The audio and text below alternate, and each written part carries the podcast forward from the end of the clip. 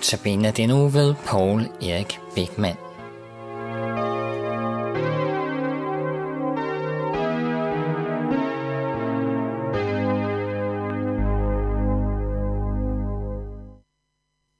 Kære lytter, temaet for denne uges notabene er en rejse imod Teresas univers. I den første andagt i går fortalte jeg om baggrunden for mor Teresas hjem for døende, og de voldsomme protester, dette hospice nær et hindu-tempel havde skabt. I dag går vi så indenfor i dette hospice. Kan man tømme en ørken for sand med en teske? Eller kan man tømme et hav med en teske? En hver vil sige nej til de to groteske spørgsmål. Hvad skal der så til, hvis man går i gang med et hav af elendighed? Dette spørgsmål har Mor Teresa et svar på. Der skal en tro på, at Kristus er selv til stede i det enkelte menneske. Ja, at det ikke alene er i nadverens brød, at Kristus er til stede, men at det er i det enkelte menneske, man direkte konfronteres med Kristus. Da mor Teresa i 1952 tog en kvinde, der var næsten et op af orme i sine arme, og gik op til sundhedsdirektøren i Calcutta, der så hun i den lidende kvinde den lidende Kristus på korset. Hun spurgte, hvor den lidende kvinde kunne komme under behandling. Men det fik hun afslag på. Hospitalerne havde sandelig ikke kapacitet til at tage sig af de håbløse tilfælde. Men Moder Teresa blev hos sundhedsdirektøren. Hun gav sig ikke.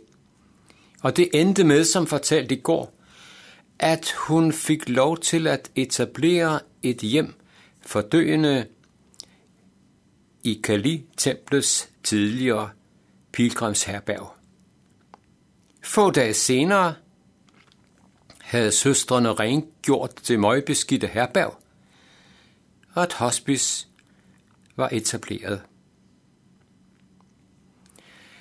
Den 15. november 1993 stod jeg uden for dette hjem. Der var ingen store skilte, der viste vej. Kun en parkeret lille bus med ordene på siden Missionaries of Charity, kærlighedens missionærer, som hendes orden jo hedder. Med stor ærefrygt gik jeg ind i den beskedende opgang sammen med en anden dansker. På et skilt stod der Nirmal Ridei, de rene hjerters hus, Moder Teresas hjem for døende. Fotografering ikke tilladt. Og der må ikke gives donationer til medarbejderne. På en lille tavle var der med kridt skrevet dagens statistik. 44 mænd, 43 kvinder og en var død allerede i dag. Vi to fra Danmark blev modtaget af venlige søstre.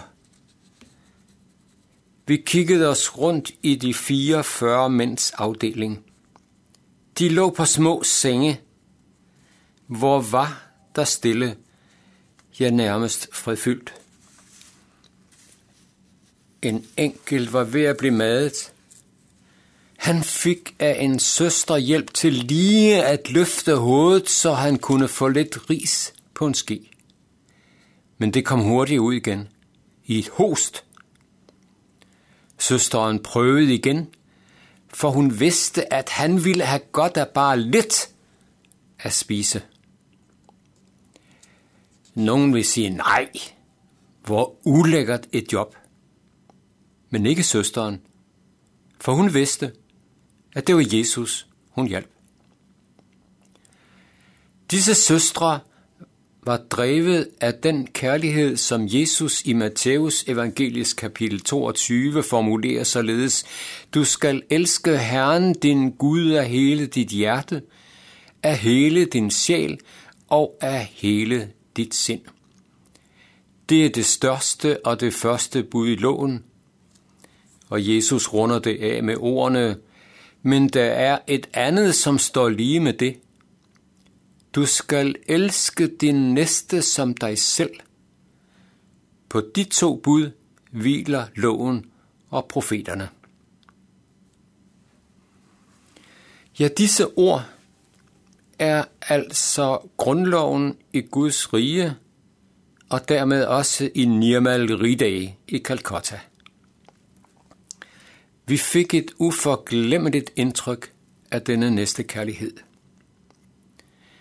Stedet havde naturligvis et lige lokale.